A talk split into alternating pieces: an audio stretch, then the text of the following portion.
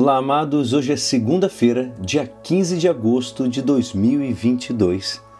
E hoje a nossa igreja nos convida a meditar juntos o Evangelho de São Mateus, capítulo 19, versículos 16 a 22. Naquele tempo, alguém aproximou-se de Jesus e disse: Mestre, o que devo fazer de bom para possuir a vida eterna? Jesus respondeu: Por que me perguntas sobre o que é bom? Um só é o bom. Se queres entrar na vida, observa os mandamentos. O homem perguntou: Quais mandamentos? Jesus respondeu: Não matarás, não cometerás adultério, não roubarás, não levantarás falso testemunho, honra teu pai e tua mãe, ama teu próximo como a ti mesmo.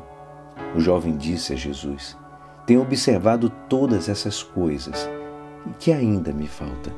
Jesus respondeu: Se queres ser perfeito, vai, vende tudo o que tens, dá o dinheiro aos pobres e terás um tesouro no céu. Depois, vem e segue-me. Quando ouviu isso, o jovem foi embora, cheio de tristeza, porque era muito rico. Esta é a palavra da salvação.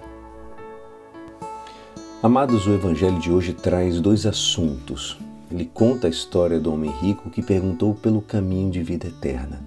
E Jesus chama atenção para o perigo das riquezas.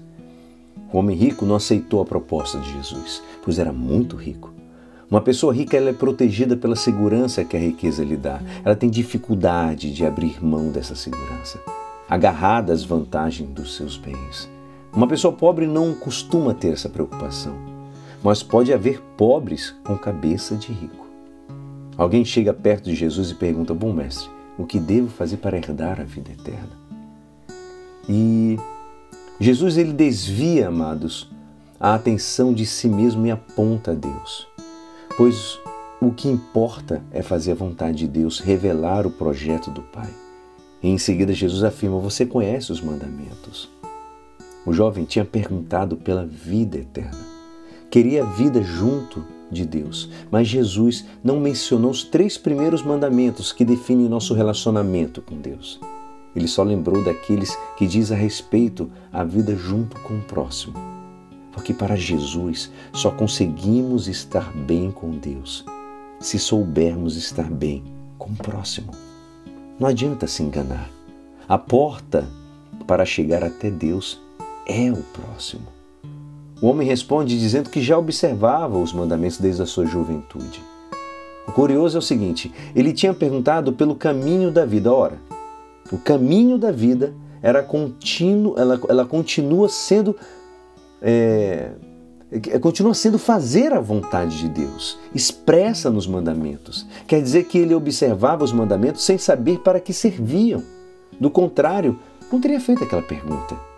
É como muitos católicos de hoje não sabem dizer para que serve ser católico. Ah, nasci num país católico, por isso sou católico. Coisa de costume. E ouvindo a resposta do jovem, Jesus olhou para ele, o amou e lhe disse: Só uma coisa te falta, vende tudo. E essa observância dos mandamentos é apenas o primeiro degrau de uma escada que vai mais longe e mais alto. Jesus pede mais. A observância dos mandamentos prepara a nossa, a, prepara a, a nossa pessoa para que, ela pode, para que ela possa chegar à doação total de si a favor do próximo. Jesus pede muito, mas ele o pede com muito amor. O moço não aceitou a proposta e foi embora. E depois que o jovem foi embora, Jesus comentou a decisão dele, como é difícil. Amados, Aquele jovem já tinha observado os mandamentos desde a sua juventude, mas sem entender o porquê dessa observância. Algo semelhante estava acontecendo também com os discípulos.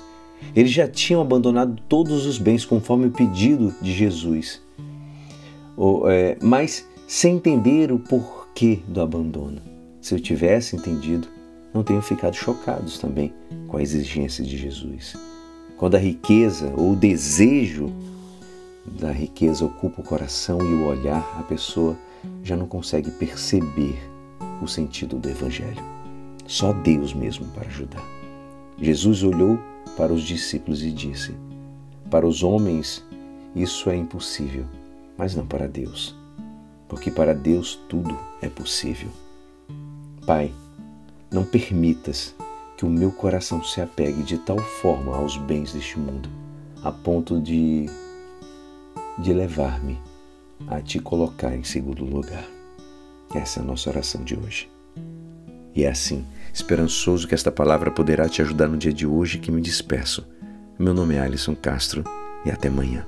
Uma abençoada semana. Amém.